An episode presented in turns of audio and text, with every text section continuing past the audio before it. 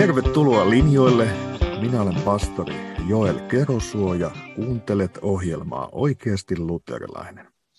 Tänään taas yritetään raivata näköaloja teologisessa viidakossa ja kavuta korkeuksiin ihmettelemään teologisia maisemia. Jatkamme kirjan äärellä, jota käsittelimme edellisessä jaksossa. Tuo kirja on Rod Dreherin jokunen vuosi sitten ilmestynyt kirja nimeltä The Benedict Option. Ja tämän kirjan parissa ajatuksia vaihtaa ja maailmaa kanssani ihmettelee jälleen pastori Esko Murto. Tervetuloa mukaan. Kiitoksia, mukava olla mukana. Nythän jos Disney Plusasta laittaa uuden jakson suosikkisarjastaan päälle tai tsekkaa uusimman Marvelin sarjakuviin perustuvan elokuvan, niin siinä useana se tunnari, jonka voi skipata, ja sitten on se intro, jonka voi myös skipata, jossa vähän kertaillaan, mitä se on aiemmin tapahtunut. Eli nyt ajattelin, että vanhaa tämmöiseen kauniit ja rohkeat tyyliin ei tule uusintaa ja toisto edellisestä, edellisessä jaksossa puhutusta ja siinä käsitellyistä teemoista. On toki mahdollista, että siihen muuten eksytään mutta tällaisena koosteena en ajatellut nyt, nyt nostaa sieltä esiin, mutta mut jotenkin, joten asia auttaa, jos olet kuunnellut jakson numero 73. Löydät sen luterilainen.net-sivulta tai sitten vaikkapa Spotifyn syövereistä. Sieltä vaan innokkaasti kuuntelemaan. Mutta ilman tuotakin taustaa, niin eiköhän jotenkin kärrylle pääse kiipeämään nyt vaan tähän mukaan heittäytymällä. Mutta puhuttiin viimeksi kirjan nimestä ja tilanteesta, jossa kristityt uudessa maailmanajassa ovat, jossa kulttuuri ei suhtaudukaan enää meihin yhä useammin myönteisesti. Ja se on kuin se suuri tulva, jota emme voi välttää. Miten siis elää, miten rakentaa kristillistä kulttuuria, kristillistä yhteisöä. Muun muassa tämän tyyppisissä teemoissa kirjassa pyöritään. Ja nyt jos katselemme tästä luvusta kolme eteenpäin, niin voisi kysyä, että mitä täältä olisi mielekästä nostaa. Että voisiko tämmöisenä yleiskuvana ajatella, että, että kun hän kuvannut tätä suurta tulvaa, tätä yhteiskunnan tilannetta ja missä ollaan kristillisen kulttuurin suhteen, niin olisiko nyt se asetelma enemmän, että, että Reher tulee vähän niin kuin suuresta yhteiskunnan tulvasta sitten myös väitellen kysymyksiä, että miten se tarkoittaa – yhteisön ja yksilön kohdalla. Joo, siis kyllä tämä Dreerin kirjan yksi vahvuus on se, että se kuitenkin varsin nopeasti se siirtyy pelkästään tällaisesta niin voivottelemisesta ää, ihan niin kuin konkreettisia, tai tämmöisen, niin kuin, että mitä, mitä tämä pitäisi tarkoittaa meille. Et, et se, on, se on se, mikä tässä tapahtuu. Ja tämä kolmas lukuhan kirjassa on otsikoitu Rule for Living, eli hän, hän ottaa nämä Benediktin, mistä viime jaksossa puhuttiin tosiaan, ja nyt se on ymmärrettävä, että, että tämä ei ole nyt mikään tämmöinen niin luostarilaitoksen ylistyspuhe. Ja joku voisi sanoa, joku kirkkohistorioitsija voi toki sanoa, että Reer, tekee varmaan ehkä vähän tämmöisen niin kuin yksinkertaistavan kuvauksen siitä, mitä benediktiinit on tai olivat. Ja sillä ei oikeastaan ole väliä, että onko se niin kuin kirkkohistoriallisesti niin kuin sataprosenttisen tarkka tai onko siinä kaikki nyanssit kohdallansa. Mutta Dreyer varmaan niin kuin riittävällä mielekkäällä tämmöisellä niin kuin selkeydellä kuvaa tämän, niin kuin mitä kutsutaan Benediktuksen säännöksi ja että miten munkit sen mukaan sitten rupesivat Ja se kirjan pointsihan on se, koko tämä Benedictoption nimi, että et, et, et meidän kristittyjä, siis ei vain joidenkin tiettyjen kristittyjen, vaan kaikkien kristittyjen tulisi ruveta oppimaan jotakin tämän tyyppisestä elämästä. Ja tämä on nyt tietenkin, aina kun puhutaan luterilaisten ja protestanttien parissa tämmöistä luostarihommasta, niin me katsotaan sitä tämän, tämän 1500-luvun lissin läpi, eli nähdään se luostarilaitoksen rappio ja ne huonot mm. puolet, mitä siinä oli. Ja voidaan sanoa, että sekin on ehkä sellainen kysymys, mikä voidaan ihan kaksi sanoa jättää siksi, että ei me tarvitse ottaa kantaa, koska ei tässä kukaan esitä, että me oltaisiin oikeasti perustamassa luostareita tai palaamassa mihinkään luostari elämään, vaan että sieltä lainataan jotain tiettyjä piirteitä, jotka otetaan niin pohdinnan alle, ja sitten niitä ruvetaan miettimään. Niin, eli ajatus lienee se, että täältä benediktiinien taustasta ja luostari kilvoittelunkin kautta, mitä on erilaisia yhteisöjä, niin sieltä voidaan nostaa esiin piirteitä, jotka saattaisi olla erittäin hyödyllisiä myös nykyajan kristitylle. Joo, sekä kristityille yksilöille, perheille että yhteisölle, siis niin kuin seurakunnille. Ja Dreher tässä kolmosluvussa listaa kahdeksan tällaista, tällaista ominaisuutta. No jos näihin pysähtyy siis, että minkä tyyppisiä asioita hän haluaa sieltä nostaa? Joo, ensimmäinen näistä on siis order, eli siis järjestys. Ja tästä niin kuin, idea ei ole se, että se ei ole pelkästään siis tämmöinen niin kuin, rigoristinen sääntö, vaan tässähän on tämmöinen muutenkin vanhan maailman ajatus, mikä nyt tietysti oli kyllä Eurooppa, meilläkin ei, ei niin kovin vanhan maailman ajatus, mutta siis ajatus on se, että, että ihmisen elämä ja myös ihmisyhteisön elämä toimii paremmin, kun sillä on tietty järjestys. Eikä siis puhutaan vähän niin kuin tämmöisen niin kuin kurin ja tämmöisen sidomisen sijaan olisi ehkä parempi puhua harmoniasta. Eli että järjestystä voisi kuvata harmoniana sen sijaan kuin tämmöisenä niin kuin pakottamisena. Mutta siinä, tässä, niin kuin monessa muussakin asiassa, tietysti mielessä tämä heti menee vastavirtaan, koska meidän kulttuurimme ja aikammehän ei nyt sano kammoksujärjestystä, mutta sen niin kuin luonne on koko ajan se, että aina kun puhutaan säännöistä tai järjestyksestä, niin ne pitää haastaa ja ne pitää niin kuin, purkaa.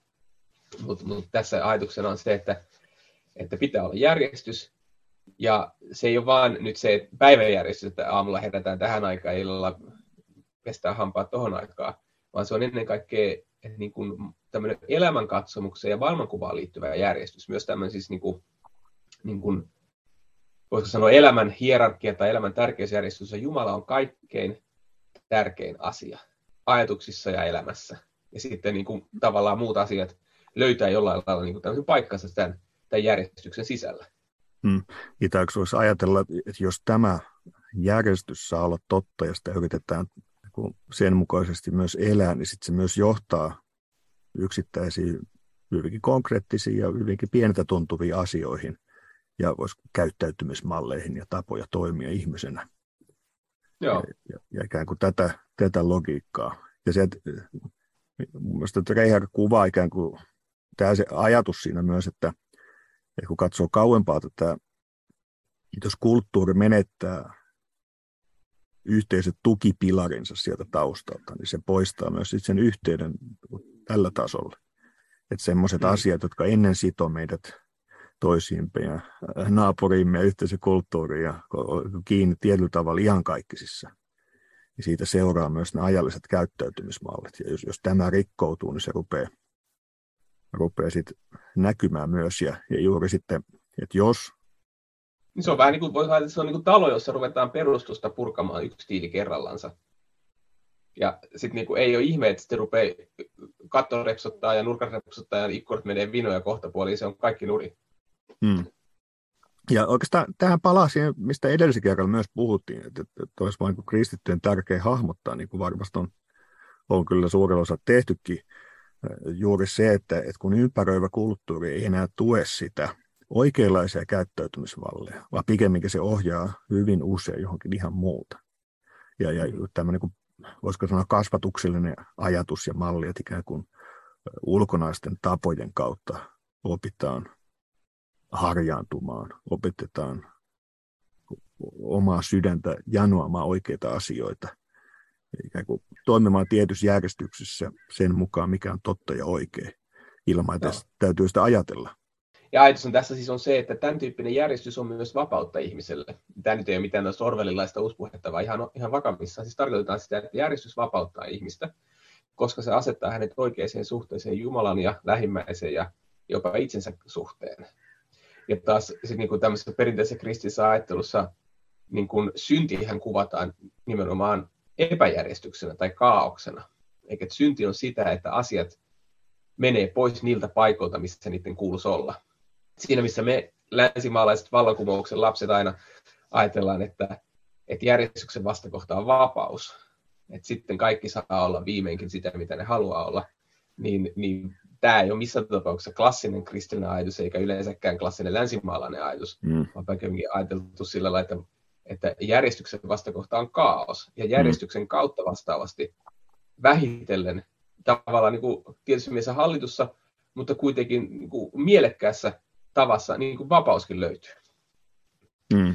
Toinen kohta, minkä Dreher listaa näistä tämmöisistä niin kuin hyveistä tai, tai, tai niin kuin tavoiteltavista on, on rukous. Eli kun hän kuvaa tätä tämmöistä benediktiinien elämää, mitä se oli silloin aikanansa, niin, niin rukoushan on erittäin keskeinen osa niin kuin ihan, ihan konkreettisesti päiväjärjestystä. Eli että munkit, voisiko sanoa sillä lailla, että, munkit järjestivät päivänsä rukoushetkien ympärille, ei toisinpäin. Eli ajateltiin niin, että, että, että rukous on se päivän ensisijainen tehtävä, mikä pitää hoitaa, ja sitten kaikki muut tehtävät hoidetaan näiden hengellisten tehtävien niin kuin rinnalla tai, tai lomassa tai limittäin. Ja tähän ei tarkoittanut sitä, että ne pelkästään oli kappelissa koko ajan ja sitten tarvittiin joku, tota, joku mesenaatti sinne niin kuin, hoitaa niiden päivittäiset tarpeet. Että kyllähän ne sitten myös niin kuin, teki työtä ja sillä kohta puhutaan siitäkin. Mutta, mutta se asetti sellaisen tietynlaisen koko elämää niin kuin, leimaavan ja ei vaan, niin kuin, tämä ei vaan liity kellonaikoihin ja, ja ajankäyttöön, vaan siis niin kuin myös tärkeysjärjestyksiin ja ajatuksia siitä, mikä on tärkeää, että hengellinen elämä on ihmisen ensisijaista elämää. Ja sitten kaikki muu on tarpeellista myöskin, mutta se niin kuin löytää paikkansa tämän hengellisen elämän myötä. Tuo on aika hyvä näkökulma nykyään jo ihmiselle. Onko, mä luulen, että aika helposti on niin, että kaiken arjen kiireen muun keskellä, niin, niin se kaikki muu uhkaa ajaa sen rukouselämän ohi. Ja ei tässä nyt tarvitse sillä niin kuin, ei me nyt olla syyllistämässä ketään, mutta onhan se niin kovin mm. usein, että et, et, et, et rukoukselle jää aikaa sen verran, kun sille jää aikaa, kun kaikki muu on tehty. Mm. Mm. Eikä sille oteta aikaa niin kuin ensisijaisesti. Niin sitten kolmas seikka, mitä taas vastaavasti mainittiin jo, niin on työnteko. Eikä se, eikö se ole Benedikteiltä jo ja, se ora, et ora, labora. labora. Joo. Joo. se vanha sanonta, että rukoile ja työtä tee. Eikö se ole joku, tota, joku punaisen viesikirjan laulu, rukoile ja työtä tee muulueelle jää.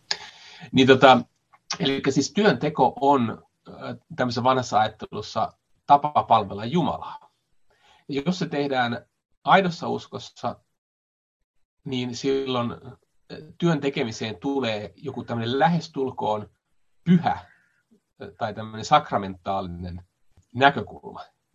Koska silloin niin kuin ihminen ymmärtää, että meidän työn tekemisemme kautta me olemme palvelemassa Jumalaa. Ja Jumala palvelee meidän lähimmäistämme meidän työmme kautta. Ja tämähän on hirveän tämmöinen luterilainen mm. kutsumusajatus tässä myöskin mukana, että siis Jumala, Jumala antaa joka päivä sen leivän, mutta miten hän sen antaa? No hän antaa sen siten, että hän antaa meille vaikkapa nyt sitten maanviljelijän ja, ja tota myllärin ja leipurin ja kaupan tädin, jotka myyvät sen leivän meille. Hmm. Tai sitten mitä tahansa muuta kenkiä tai taloja tai tällaisia. Eli siis Jumala, me, me, olemme Jumalan työtovereita, ei pelkästään tämmöisissä hengellisissä hankkeissa, missä evankeliumia julistetaan, vaan aivan kaikessa rehellisessä työnteossa. Ja silloin siihen työhön tulee pyhä, pyhä tämmöinen sävy. Hmm. Joo, tuo on, niin kuin viittaisi tähän Lutarina kutsumusajatteluun, niin se on siitä vinkkelistä on niin kuin hyvin helppo saada kiinni tuosta. Voisiko sanoa, että sitten ihan ehkä toisesta taustasta lähtien uudemman tilanteesta voiko ajatella, että se riski liittyy sitten siihen, että ikään kuin että siitä kutsumuksesta että toteutetaan ja, ja sinänsä on, että siitä juuri jäätään rukouspuoli pois. Että, se, että tavallaan se, että, että se jotenkin hukkuu tai unohtuu tai ei ole niin vahvasta läsnä tässä tämä tämä juuri, että sä että teet työtä niin kuin Jumalalle, mm. Jumalan naamiona. Että niissä on tärkeää ja, säilyttää yhdessä, että se on ora et labora. Ja mä sanon, että, siis, että kaikki ihmiset, jotka tekevät rehellistä työtä, myös epäuskoiset, ne ovat siinä mielessä Jumalan työkaluja ja palvelijoita, että Jumala heidän kauttaan tekee hyviä asioita. Mutta voisi sanoa, että heille se työn tekeminen ei ole sellaista niin kuin pyhää ja Jumalan, Jumalan palvelemista, koska he eivät pyhitä sitä rukouksella ja sanalla, mutta mutta kristitylle se on eri asia. Hmm. Ja tämä on varmaan semmoinen piirre, mikä voisi sanoa, että siis meidän, jos kommentoidaan aina tässä rinnalla meidänkin elämäämme ja aikaamme, että siis tämä on, tämä on varmaan semmoinen kutsumusajattelun piirre, mikä olisi hyvin tärkeä muistaa ja löytää uudelleen ja, ja vahvistaa, koska siis kyllähän se on niin, että että työelämä on monelle ihmiselle, se on rasittavaa, no, niin se on aina ollut. Mutta ehkä myös meidän aikamme ihminen usein kärsii siitä työssä olevassa semmoisesta niin kuin, mm, ehkä siitä, miten se nyt sanoisi, siis että sen työn niin kuin konkreettiset vaikutukset ja hedelmät jäävät kätköön. Onko se joku työn merkityksettömyys? Niin, se kokemus työn merkityksettömyydestä ainakin. Mm, niin. Et siinä, missä aikaisemmin kun käsityöläinen pystyi hyvin konkreettisesti toteamaan, että nyt mä tein kengät ja tuossa ne on, minä ne tein. Niin nyt joku tämmöisen niin kuin suuren teollisuuslaitoksen tai jonkun toimiston osana työskentelevä ihminen hyvin harvoin pääsee siihen kokemukseen, että hei kato, tässä mä tein jotakin ja tuossa se on. Mm. Että konkreettisuus puuttuu. Niin, niin, niin tämä on ehkä sellainen asia, missä, missä niin kuin monet kokee, että niin työn palkitsevuus heikkenee omissa ajatuksissa. Ja varmaan tämä luterilainen kutsumusaattelu voisi voisi tässä asiassa vahvistaa meitä. Toki se myös joskus asettaa sellaisen kysymyksen meidän eteemme. Onko jo koskaan käyttänyt sitä kirkkorukouksia, joskus rukoillaan Jumalan palvelukseen, että, että siunaa kaikki rehellinen työ. Joo, on se tuttu. Niin kato, sitten siinä tulee se kysymys, että, että, siinä se tulee se kysymys, no mitä se on se epärehellinen työ? Mm. Tai onko muuta työtä? Ja kyllä varmaan onkin. Siis tämä Addis Luterilainen podcast ei varmaan tässä anna teille listaa ammateista, joihin kannattaa hakeutua. Mutta kyllä tämä tietyssä mielessä aika mielenkiintoisen kysymyksen asettaa myös meille, että onko jotkut työt niin kuin enemmän ja selkeämmin sellaisia, että näistä voidaan sanoa, että tässä nyt niin kuin palvellaan Jumalaa palvelemalla lähimmäisiä. Hmm. Ja onko, toiset, onko olemassa töitä, mistä me voidaan sanoa, että no en mä tiedä, voidaanko me sanoa sillä lailla, että nämä on niin kuin turhanpäiväisiä, mutta ehkä näitäkin voi olla. Ja niin, se on kiinnostavaa, onko se kirkkorukouksen maisema siinä, että jos on selkeästi erotettu vähän niin kuin, että kun puhutaan vaikka kummien valinnasta, että sanotaan, että täytyy olla nuhteeton, ei tarkoita synnittömyyttä, mutta että ei ole jollakin sillä tavalla järjestänyt elämäänsä, että se on Jumalan tahdon vastainen jo itsessään. Että onko se asetelma tämän työn suhteen samantyyppinen, jos joku niin selkeästi Tota... Niin, sinne niin lasketaan murtovarkaat ja, ja tota, salakuljettajat pois siitä. Niin, mä, täytyy tehdä liturgista tutkimusta, että mitä siellä on Joo. ajateltu. Luultavasti seurakunnissa ei hirveä määrä murtovarkaat salakuljettajia käy, en tiedä. Mutta mut ylipäänsä tietysti kysymys se, että siis tämä, mä tämä kutsumusteema on, on yhä uudestaan tärkeä.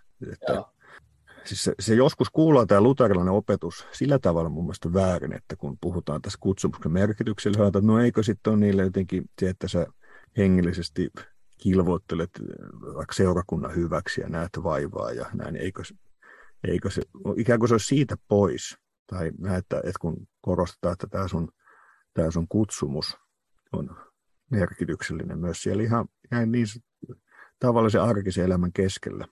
Niin, se Vaat... ei Jumalalta pois, että sä menet tekemään töitä. Niin, ja juuri se, että, että, että se tarkoitus ei jotenkin synkistää tavalla, että nyt vaan käyt siellä töissä ja et muuta ajattele, vaan, vaan nimenomaan ikään kuin voisi sanoa ylevöittää sitä arkea. Siis nähdä, nähdä, sillä tavalla se, se niin kuin kaiken siellä arkisen ja rupisen keskellä tämmöinen niin jumalallinen kirkkaus siinä, mitä saa tehdä.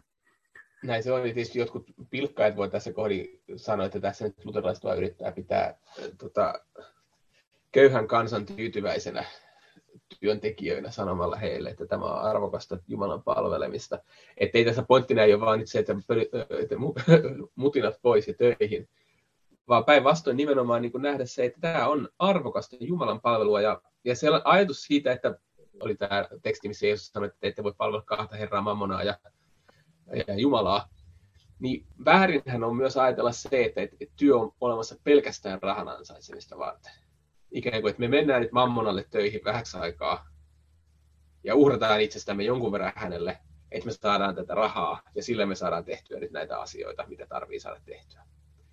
Ja että toikin on äärimmäisen synkkä kuva työnteosta, että työ on ainoastaan rahan hankkimista eikä mitään muuta. Mm. Jos, voi, jos, jos, jos niin kuin ei hyvällä tahdollakaan pysty näkemään omassa työssään mitään muuta hyötyä kuin se, että siitä saa rahaa, niin kyllä sitten varmaan voisi sanoa, että kannattaa miettiä alan vaihtoa. ei ehkä niin kuin hätäisesti, mutta, mutta, mutta ymmärrätkö mitä mä tarkoitan? Siis se, mm, että, mm. että jos työssä ei ole mitään muuta, jos ei se hyödytä ketään, jos ei se anna itselle iloa eikä kenellekään toisellekaan iloa, sitten ei ole mitään hyötyä muuta kuin, että jollain keinoilla se kehittää sulle rahaa. Niin sitten voi sanoa, että mm. no, tämä ei ole ehkä niin kuin kuitenkaan Jumalan mielenmukainen työ. Mm. Kyllä.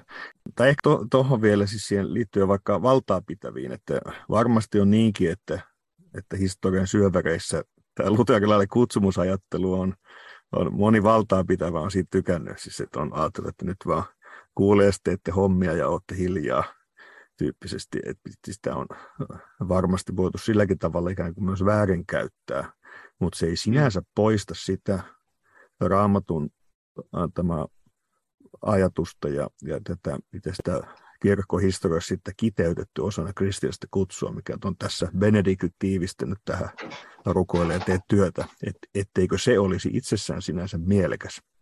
Joo, kyllä, ja myös muistetaan, että, että niillä, jotka meidän keskuudessamme ovat asetettu hallitsijan asemaan tai korkeisiin virkoihin, heidän luonnollisesti myös kohdistuu kutsumusajattelu vielä niin kuin entisestä suuremmassa vakavuudessaan. Ja, että jos pääministeri tai presidentti kuuntelee tätä podcastia, niin terveiset vaan sinne. Seuraavana kohtana, jos mennään tässä Dreerin kuvauksessa tämmöisestä niin kuin benediktiinien elämäntavasta, niin on asketismi. Eli onko se joku hyvä suomenkielinen vastike? Ei kai nyt varsinaisesti. Mutta Mitä se on? Voiko sitä niin, syödä? Voiko sitä syödä? Nimenomaan sitä ei voi syödä. Siis asketismihan niin tarkoittaa tällaista niin kuin, kai lähinnä niin kuin hengellisistä syistä tapahtuvaa tarkoituksellista elämän A. yksinkertaistamista, B. nautinnoista ja mukavuuksista luopumista. Eli siis usein ajatellaan niin kuin paastoamista, sitä, ettei syödä jotain tiettyjä ruokia tai ei syödä ylimääräisesti. Ja sitten varmaan muutakin sellaista, niin kuin pukkeudutaan yksinkertaisesti, ei tuhlata hirmuisesti rahaa johonkin huvituksiin. Tämähän on tällaisia, missä ei ole mitään mahdollisuutta niin kuin antaa sellaista yksinkertaista sääntöä, että näin paljon saa tehdä ja näin paljon ei saa tehdä. Mm. Koska, koska syöminen muuttuu mässäilyksi, ei siihen mm. ole mitään sääntöä. Mutta me ymmärretään, että, sellainen, että joskus se voi olla näin. Mm. Ja asketismi on niin kuin yksi tämmöinen prosessi, ja se ei välttämättä tarkoita sitä, että koko elämän aina täytyy olla sitä, sitä vaan että siinä voi olla joskus esimerkiksi niin kuin jaksoja, vaikkapa esimerkiksi kirkkovuodessahan tämä pastoaika on yksi tällainen, jolloin kristitty niin kuin harjoittaa tätä asketismia, ja sitten palaa taas tämmöiseen normaalimpaan elämään vähän toista. Niin, siis jos sanoo, että lähetyshiippakunnan kanslian pöytälaatikosta ei löydy kattavaa listaa näistä tota, askeesiharjoitusmuodosta. Tästäkään asiasta ei löydy. Tästäkään asiasta ei valitettavasti ei, ei löydy.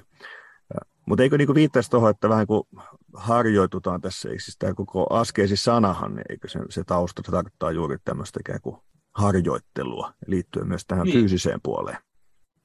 Ja sehän on se Paavalin varmaan sanasi, tai se, missä se puhuu siitä, että minä kohdistan iskut omaan ruumiiseen ja masennan sitä ja pakotan sen tottelevaisuuteen niin, että minua, joka toisia, toisille saarnaan, ei hylättäisi. Paavalihan siis puhuu itsestänsä, että hän harjoittaa jotain tämän tyyppistä, ehkä tämän tyyppistä niin kuin askeettisuutta tai jotain tällaista niin kuin itsensä kieltämistä ja näkee siinä hengellisen tarpeen.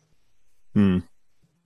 Ja siinä yhteydessä hän puhuu tästä niin kuin vertaista tämmöiseen nyrkkeilyharjoittelijaan, siis joka noudattaa kovaa kuria, kun hän valmistautuu olympialaisiin. Kyllä. Ja mä sanoin, että siis tämähän on tämmöinen askeettisuus, siinä on ehkä yksi, yksi tärkeä oppitunti, mikä se opettaa kristitylle, on se, että, että askeesin kautta opetellaan sanomaan ei asioille, jotka eivät välttämättä ole synnillisiä ollenkaan, mutta voivat joissain tilanteissa tulla hengelliseksi rasitteeksi tai, tai esteeksi Jumalan seuraamiselle.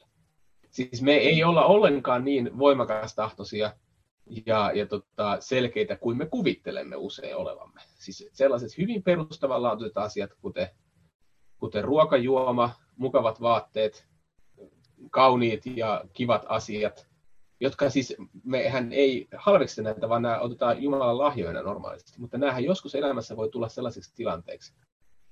Jos me kuvitellaan vaikka joku skenaario, että et, et sulla on elämässä tilanne, että Kristuksen seuraaminen hyvällä omalla tunnolla asettaa sut tilanteeseen, jossa sä esimerkiksi et voi jatkaa sun nykyisessä työpaikassa. Jos kuvitellaan vaikka joku tämän tyyppinen tilanne. Ja siitä luopuminen tarkoittaisi taloudellisen epävarmuuteen suostumista. Taloudellisen epävarmuuteen suostuminen tarkoittaisi sitä, että sun täytyisi ainakin joksikin aikaa merkittävästi leikata sun kulutusta. Ei etelämatkoja tänä vuonna. Hmm. Emme osta uusia vaatteita, menemme kirpparille. Ihminen rupeaa miettimään, onko tämä todella sen arvosta, vai pitäisikö kuitenkin.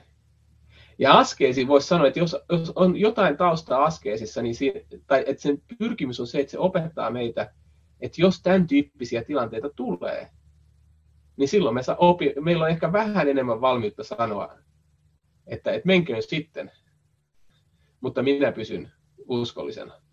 Hmm. Eikö näin ole?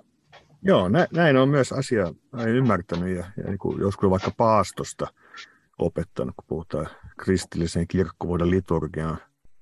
Ja kirkkovuoden kiertoon kuuluu siksi juuri nämä, nämä muutamat paastojaksot, juuri se ajatus siitä, että tämä ei ole sillä tavalla ikään kuin pakollinen, että sun täytyy välttämättä tehdä näitä, ei olla tietyn, tiettyä sääntöä seurata, mutta alusta saakka, että juuri tämä raamatun teksteissä tämä harjoittautuminen tulee jo sieltä esiin ja se on nähty viisaana tapana juuri siihen, siihen, että me opetellaan sanomaan ei, jotta sitten ikään kuin tosipaikassa meillä olisi parempi valmius myös niin tehdä ja oltaisiin siinä vahvempia.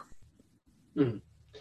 Ja tämä on, niin kuin monet ajattelee ehkä heti jo niin kuin tämmöisenä tunteen tasolla, että tämmöinen paastoaminen tai asketismi, niin tämä on jotenkin niin kuin ihan menneen maailman juttu. Sitten me kuvitellaan jotain munkkeja tuolla tota, kaikuvissa kivikäytävissään keskiajalla ja jotenkin vaikea käsittää, että miten tällä voi olla mitään tekemistä meidän ajamme, aikamme kanssa. Ja ehkä tämä, voisiko sanoa, että se vaikeus, mikä tähän liittyy, on jo yksi osoitus siitä, että tätä asiaa pitäisi miettiä vähän lisää. Mm.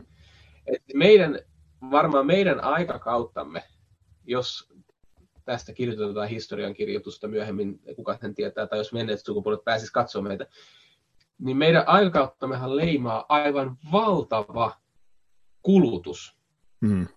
ja suorastaan ylikulutus. Siis että, että tota, ihmisiä, ylikulutus siinä mielessä, että ihmisille pitää jatkuvasti esimerkiksi mainostuksen kautta niin kuin kehottaa kuluttamaan lisää. Koko ajan niin kuin antaa impulsseja, että he kuluttaisivat vielä enemmän kuin he luonnostaan kuluttaisivat. Kulutan, Et olen siis, siis olemassa. Näin, tämä homo economicus. Siis että että et, et, ei tässä nyt ole mikään tämmöinen marksilainen manifesti tulossa, mutta siis onhan meidän aikakautemme niin kuin maailmanhistoriassa aivan, ja myös voisi sanoa, että länsimaalla nyt niin kuin verrattuna globaaliin tilanteeseen, tämä on aivan tolkuttoman ylikuluttamisen ja sitten siihen ylikuluttamiseen liittyvän tämmöisen tietynlaisen hedonismin aikakausi. Eli että me etsimme jatkuvasti nautintoa syömisen, juomisen, kauniitten vaatteiden, kauniitten kodinkoneiden, autojen ja ulkomaanmatkojen kautta. Mm. Et mä sanoisin, että jos jollekin aikakaudelle tarvitaan asketismia, niin eikö se ole meidän aikakausi nimenomaan? Kyllä, juuri tämä kulutuksen puoli, mun me pidetään sitä ikään kuin normaalina. Siis ikään kuin se niin. tämmöinen kuin länsimainen korkea taso asioissa, niin me katsomme, että me on niin oikeutettuja siihen ja, ja tulee niin suuttumus, jos joku sitten alkaa meitä riistämään. Ja, ja, ja siis, siis miettiä, että ihan vaikka niin kuin, varmasti kun on monenlaista elämäntilannetta ja niin kuin on leveämpää ja kapeampaa leipää, mutta ylipäänsä siis tämmöinen niin kuin, en rupea ottaa myöskään ruokavaliosuosituksia. Voidaan jär... julkaistaan se joskus myöhemmin lähetyshiippakunnan kanslian virallinen keittokirja. Mutta vaikka niin kuin paaston ajatus on ollut siellä, siis että, että hetkessä luovutaan jostakin. Nyt vaikkapa klassinen on kuin liharuuista paastoaminen tai herkuista. Mm. Ja, ja sitten se, se ajatus, että kerta kaikkea, täytyyhän mun nyt saada joka päivä syödä tiettyjä asioita, mitä järkeä tuossa nyt on. Ja, ja, Mutta mut just sekin ajatus, että me ei aika kauhean mennä taaksepäin, kun ne on nimenomaan tietyillä vaikka juhlaruokia tietyt, ja, ja se, se semmoinen eläintaso on tullut meidän ikään kuin jokapäiväiseksi niin. asiaksi.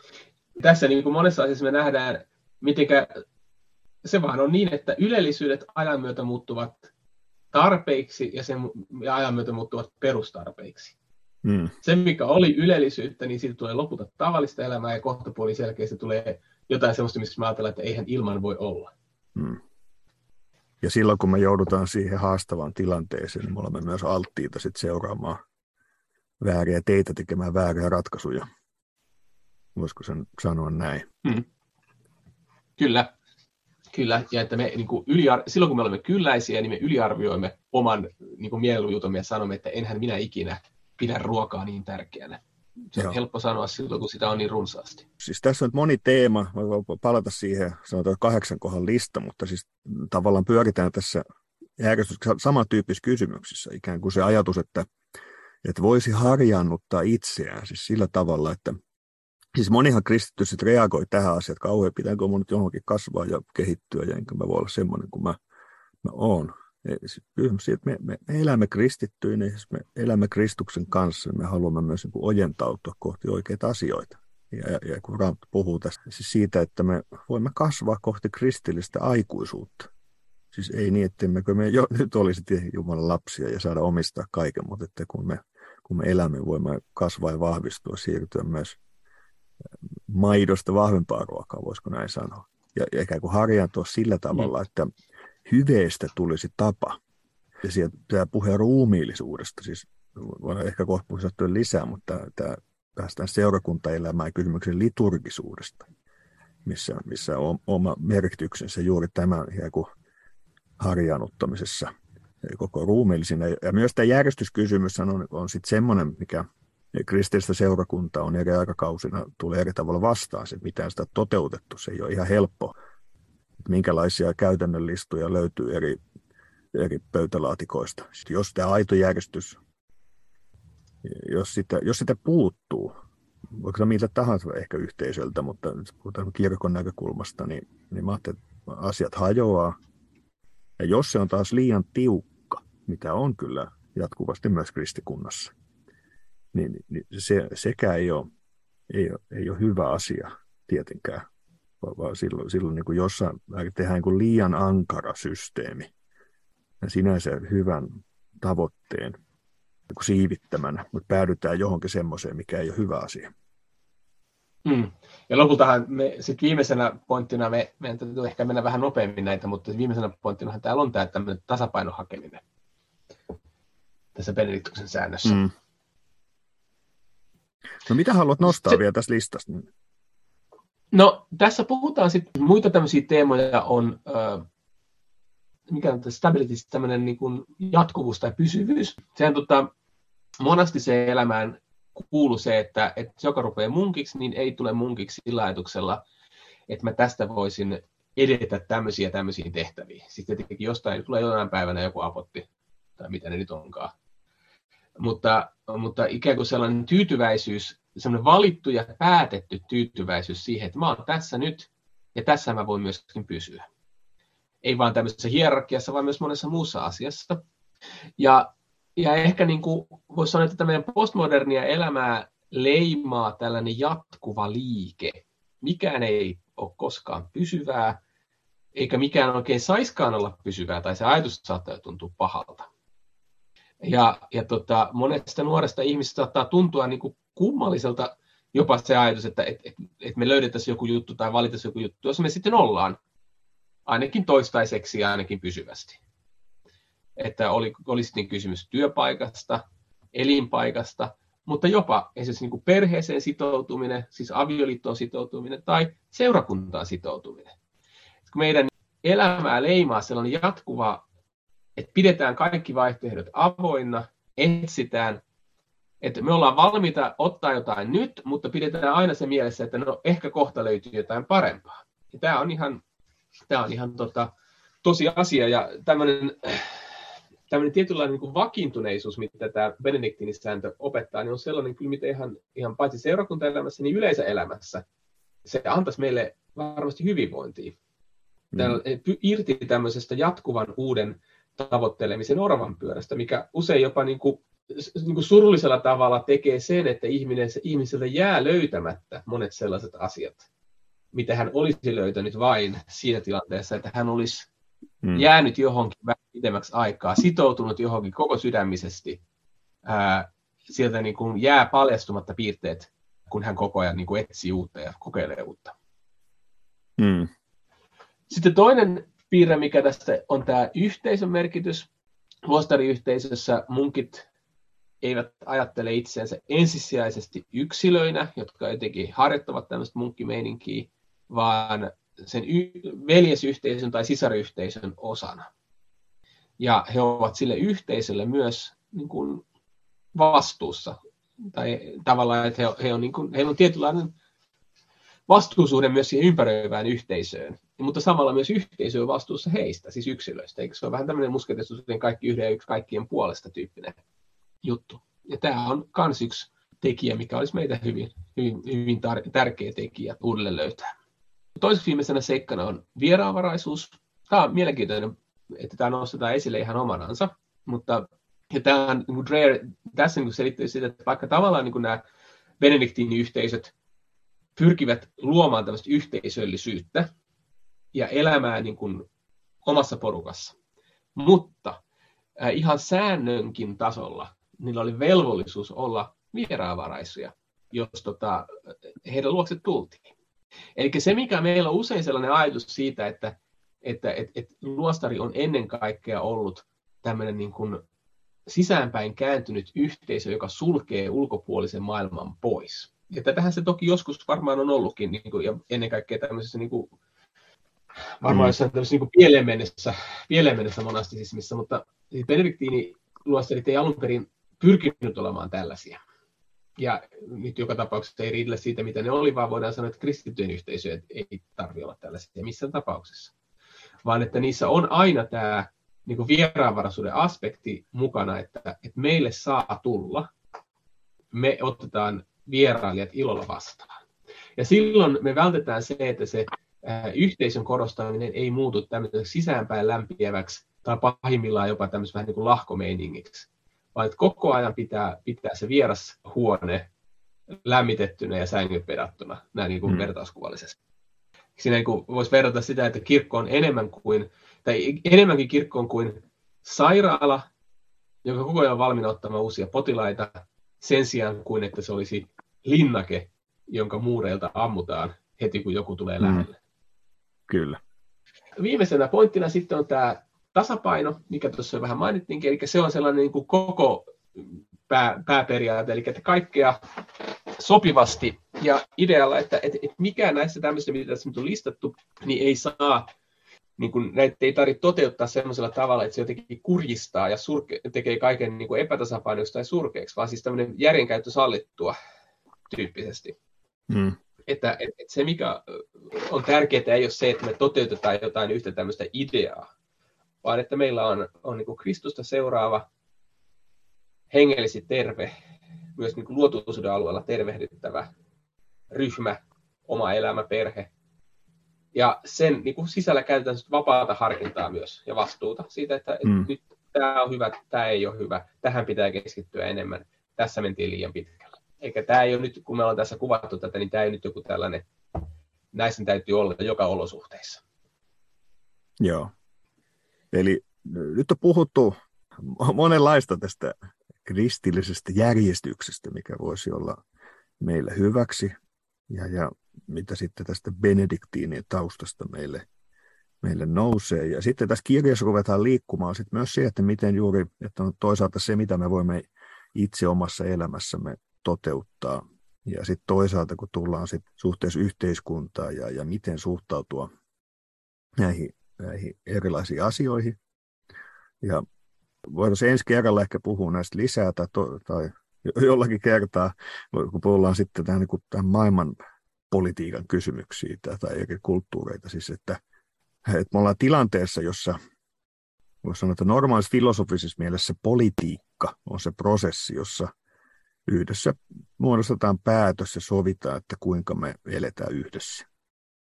Ja nyt kun on se maailma, jossa moni ihminen ei vaan hylkää monia klassisia kristillisiä näkemyksiä, kuinka elämä pitäisi järjestää, mikä on hyvä järjestys, vaan ihmiset voivat suorastaan pitää niitä pahoina asioina.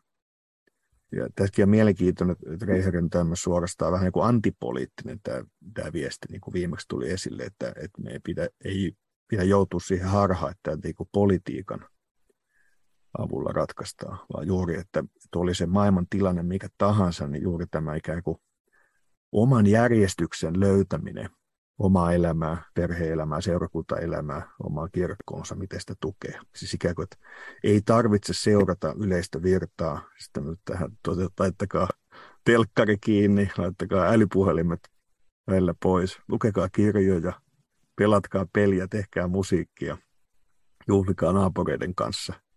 Ja riittää vain välttää pahaa, vaan myös tukea ja etsiä sitä, mikä on hyvää.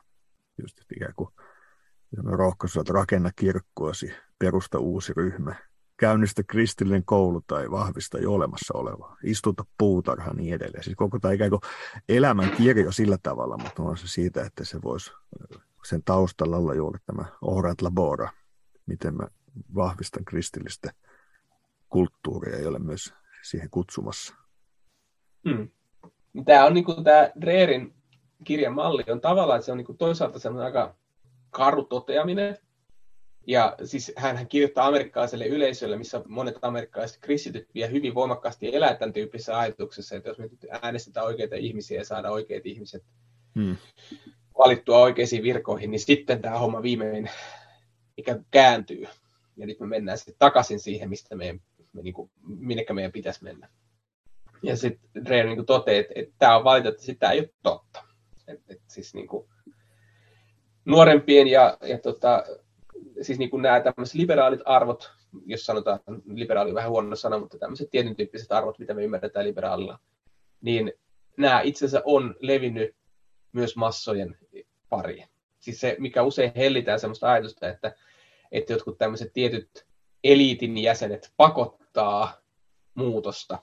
Ja sitten maan hiljaiset, se juureva rukiinen kansa, ne ei vielä mene siihen mukaan. Niin Dreyer selittää sen enemmänkin sillä, että tässä ei ole kysymys todellisesta vastakohdista, vaan tässä on kysymys prosessin hitaudesta. Eli eliitti menee nopeammin, mutta massa myös seuraa. Ja, ja sen takia tulevaisuus ei ole siinä, että, että kristityt jotenkin niin kuin tämmöiset niin kuin sosiaaliset konservatiivit vaan saa mobilisoitua ja sitten tämä homma, homma muuttuu, vaan tota, sehän puhuu tämmöisestä niin kuin toisin, toisena vaihtoehtona se puhuu tämmöisellä käsitteellä kuin apolitical politics, siis niin kuin pol- epäpoliittinen politiikka.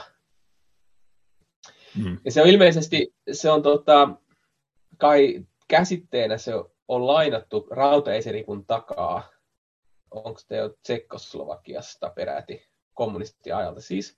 Eikä siis idea siitä, että miten toimitaan poliittisesti, kun poliittinen toiminta on osoittautunut mahdottomaksi. Ja tietenkin silloin se näissä kommunistimaissa se oli mahdotonta ihan sen takia, koska jos sä yritit tehdä jotain, niin sut pantiin vankilaan.